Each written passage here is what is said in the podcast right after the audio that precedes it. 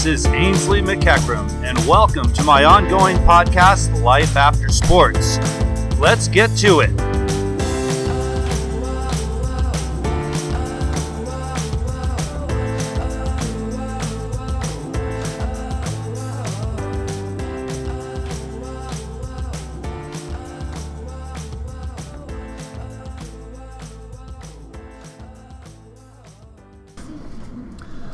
All right, everybody, this is Ainsley again, and I'm here today with Ryan Hale as part of my ongoing podcast, Life After Sports. Ryan is a, a sports psychologist that I work with occasionally, sending some of my people to. Ryan, thanks for taking the time to talk with us today. Thanks for having me. All right, awesome. So, tell me a little bit about where you're coming from um, and what you do. Well, uh, I spent um, the better part of the last 20 years as, a, as, an athletic trainer, working in sports medicine, working with teams, working with athletes, and uh, I'm still certified as an athletic trainer. I don't work as an athletic trainer uh, any longer, but um, one of the aspects that I realized right away that I enjoyed working with athletes, uh, the level that I re- enjoyed working with athletes on, was um, the stuff going on in their lives, whether or not they're motivated to do their rehab, whether or not things are going on in their lives that, that are causing them stress, uh, you know, off the field. Um, you know, sports performance issues, things like that. And so I, I gradually got more into sports psychology, um, took an interest in it, and started consulting with coaches, and then um, uh, received a, a, counseling credential so that I can actually work with uh, some some actual mental health issues that some athletes might have. Um, the uh, the upside to having the background as an athletic trainer is a lot of times I can um, I can look and, and see what their training program is, and, and, perhaps it's just a burnout issue or an overtraining issue, um, you know. And so I, I, can I can at least look at, at, what they're doing as far as their training goes, and see if if maybe that has uh, something to do with um, you know with what's going on with their situation. So uh, with that background, um, you know, I'm, I'm able to. Uh, uh you know, just to look at, uh, what their training program is like, and, and, are they are they overdoing it, or are they underdoing it? And um, that's not my call, of course, if they're working with a private coach. But you know, it's nice to be able to consult with the coach on you know on, on you know kind of what I think about their you know uh, recovery from injury or what their training program is or something. All right, cool. So you have a unique perspective and some some you bring a skill set um, that gives you sort of the ability to look a little deeper with the guys and girls. So, this podcast that I've been doing has to do with how athletes are handling their life after sports. And we've talked to a few that had sort of what I like to call a planned exit. And then we've talked to a few that they had it forced on them. They didn't have a plan. And it's been confusing for them. They have identity issues, things like this. As a matter of fact, you worked with somebody that I had I was working with that I sent your way. So I wanted to get your perspective today on why is it so hard for some of them to make that transition. Um, you know, I think you and I talked earlier. I had said that one of my big struggles was I had gone from uh, it was like going from 100 to zero. I was new city every week, you know, hanging out with world and Olympic and national champions, and it's a really interesting lifestyle. And then you wake up on Monday morning and you've left the, sport, whatever it is, and uh, you're like, hmm, do I do now? And for some people, it's an identity crisis. For me, it was just I didn't know what else to do. So, uh, tell me a little bit um, why do the, some of these athletes struggle so much with leaving behind their sport? Well, and I think also, um, you know, in the same vein that, that you were talking about how you know you're in a different city and you also mentally have to get up for your competition and and it's just it's harder to uh, wake up and be excited about going to your new accounting job or you know and so I, have actually known athletes that retired and, and, went into law enforcement or something that uh, had a kind of level of excitement um, because you know not only do you have to get up, get up physically you know once a week or three times a week but also mentally um, and so you know it, it would be hard uh, to, or would be difficult to um, get excited maybe about going to a job that's maybe you know a little more mundane than you know uh, going 45 miles an hour with uh, somebody two inches away from your wheel. Um, you know, so there's there's that that aspect also. Something I joke about is uh, if you recall the movie The Shawshank Redemption, um, one of the guys gets out of jail after many, many, many years, and he says, I don't know how to live on, in the outside world. And they called it being institutionalized. And I, I joke around about that with cyclists or any athlete really, where they've been entrenched in the sport for so long that when they get into the real world, they just don't know how to live in the real world. What are your thoughts on that? When I work in college football, each week we would get an itinerary, and it would be at least 100 pages thick, and every day was outlined minute by minute.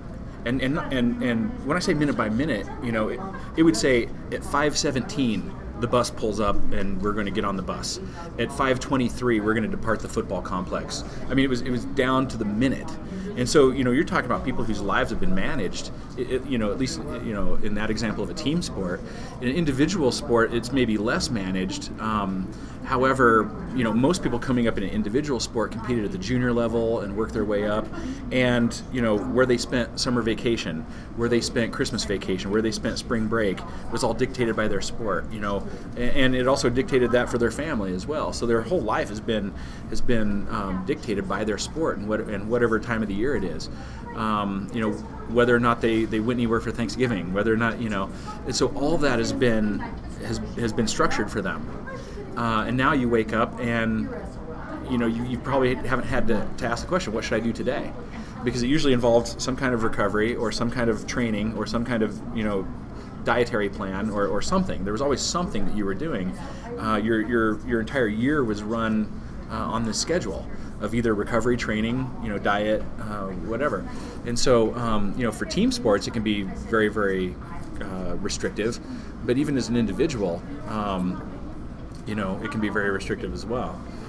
All right. Well, you know, on that note, I can recall, uh, and you touched on it. I mean, I would go my spring break, we would go to ride bikes someplace. All of our friends would be going to Cabo, Daytona, to the beach, skiing, yeah, what where, have you. Where's the best, Where's the best place to train? Right. We'd go to inland, air, you know, flatland Arizona to go ride bikes, or yeah. So I, I get what you're saying. So, tell me when you work. Say you have an athlete that uh, approaches you and they're having trouble making this transition, or maybe it's an identity issue for them um, what are some strategies that you employ or that you ask them to employ to try and achieve some level of, shall we say, okayness with uh, the transition? Well, retirement re- retirement struggles aren't unique to just sports, but they are unique in the sense that um, you know most people don't, like I said, have the have the the same um, you know restrictive schedule and the and the um, you know mo- most people who have retired um, their entire lives have not been wrapped up just in that in, in that sport. Maybe their lives are wrapped up in their job, you know, as a, as a teacher or accountant or whatever. Um, but from from top to bottom, typically with athletes, they're you know who their friends are, are who they hang out with, how, how late they, they hang out, or where they where they go um, to have fun, or you know, all of those things are pretty much dictated by their sport. Um, and so, you know, socially, their social circle is typically athletes, and and athletes are are, are um, oftentimes kind of have a short memory. Like I, I, I, see a lot of people retire, and suddenly they're sort of like out of the circle all of a sudden, and so so that happens. You know, most accountants don't lose all their friends after they retire, um, but it, will happen with athletes sometimes. Some of the some of the strategies, probably one of the most the, the biggest thing that I that I find is helpful is I'll sit down with athletes and I'll say, okay, let's talk about you as a person. What are your best attributes as a person? Tell me, tell me what makes you you, and what people admire about you, and, and um, you know. And so, what, what, are your what are your best attributes? And people usually say like honesty, integrity. I'm, I'm a dedicated friend. I'm a dedicated family member. You know, things like that. And then I say, okay, let's do the same thing with you as an athlete. What are your best attributes as an athlete? and they'll usually say I'm a hard worker, I, you know, I'm a good teammate, you know, things like that. And then, and we'll even put it on paper or a dry erase board, and we'll say, okay, where's the overlap? And we'll look at the overlap, and we'll say, okay, what what is keeping you from still being that person? So you, are not on the same training schedule as you used to be. Maybe your social circle has changed a little bit. Um, your your day to day routine has changed a little bit. But what has changed about you know the best the best things about you? Um, and, and, typically that's that's nothing. You know, can you still be a hard worker? Can you still be an honest person? Can you still be uh, a good friend and a family member? And yeah, absolutely. And so sometimes people just haven't taken the time to, to look and say, okay, I've always I've always seen my value as an athlete. Uh, is, is it worth X amount of dollars? Is it worth you know what, what's it worth to a sponsor? Or what's it worth to a team or whatever? And and a lot of times they haven't taken the time to, to sit down and say, okay, what what is my real worth as a as a person? Because this is even though it's a big part of who I who who I was for a while, it's not it's not all of who I am, you know, for my hundred year lifespan. And so that's usually very helpful because a lot of times people haven't taken the time to do that, and they haven't really considered, you know, I have I have more things to offer than just a lead out for my sprinter or, um, you know, uh, you know, just to just to, to block on this pass play or, or what you know whatever sport they're from. So I, I like that, and and I can identify with that a little bit. Um, with that a little bit. Pardon me. One year when I was racing, um, I got tendonitis. and I had to take a break from racing. And then, of course, as you would expect, the return is a little bit slow. And it was like a social ostracism. And so I, that was something that ultimately was part of the decision making for me to leave my sport. Is as you mentioned, athletes tend to have a short memory.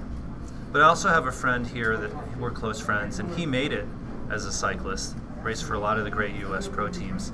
And he said to me one time, You know, Ainsley, I don't care if you ride five miles or 500 miles.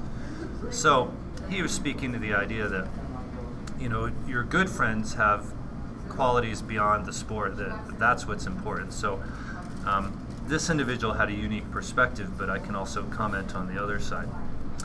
Um, you know, it, it was strange in college football. There were there would be guys who, if they were injured, um, guys wouldn't talk to them. It was, right. it was, almost like they were afraid of catching tendonitis, you know, or they're afraid of contracting, um, you know, the, the same bruise that somebody else had. yeah. Uh, yeah. Um, it, it, it, was it was almost like um, it was almost superstitious. You know, that their friend would go to the training room. It's like, well, I, I can't go in there. You know, if you're going in there because I'm not hurt. And um, I mean, they wanted to stay out of there at all costs. You know, as if as if they were going to catch tendonitis or something. Um, yeah, interesting. Huh? So, um, you work with what types of athletes? You have them across the board. I've sent you some cyclists. Mm-hmm. Um, and then tell me about some other types. You, of course, you've mentioned team sports. What other types of athletes have you seen? Well, you know, living and working here in the Front Range of Colorado, um, a lot of triathletes, a lot of cyclists. But I've also worked with you know some elite level fencers. Um, I've, I've worked with uh, some folks on you know uh, involved in team sports. Um, I've been working at a, at a small college most recently in the last few years, and um, I've been working with a lot of, of team sports there. And, and one of the things I find when I'm doing work with teams is I'm actually doing family therapy. Um, the, the, things that, the things I'm working on with that team are some of the same things that I do when I'm doing family work as a counselor. Um, and so it, it's, it, you know, relationships and people getting along and working together aren't, aren't unique to just a softball team or something. But um, but I have been doing um, more teamwork the last few years, and um, you know sometimes it's it's the individual. Um, you know the individual cog in the machine, and sometimes it's the entire team. And usually with a team sport, it's hard to it's hard you know it's hard to have something affect one person and it doesn't affect the the whole system, just just like the family system. You know, it's it's it's it's impossible for, for someone in a family to have an addiction or something and and it not have some kind of effect on the whole family system. And so, um, so I've, I've, been enjoying working with teams, but um, for the most part, like I said, here in Colorado, it's it's triathletes and cyclists and um, individual athletes. So across the board, then, when you're working, we're talking individuals. In, I'm sorry, uh, people in individual sports, and then team sports is it would it be reasonable to say you see some of the same underlying themes uh, when it comes to the uh, transition into normal life, leaving the sport? Would that be an accurate assessment? Yeah, and a lot of times it it uh, and you alluded to this uh, at the beginning. Um, it has to do with sort of their mindset um, from the beginning. You know, some people decide they're going to to wring the chamois for all for all they can get out of it, um, and as long as they can get a contract, and as long as they can keep you know playing, and even at the professional level, you'll see you'll see people say, okay, I want to go out on top. That's their mindset. You know, they they've decided that I want to go out, you know, uh, on my terms. Other people will say, you know what, if I can if I can be a backup quarterback for some team or whatever, I'm, I'm going to keep doing that. Um, you know, and, and, again, sometimes it's forced on people. They a contract just never comes up, um, or or they get an injury and and that's it.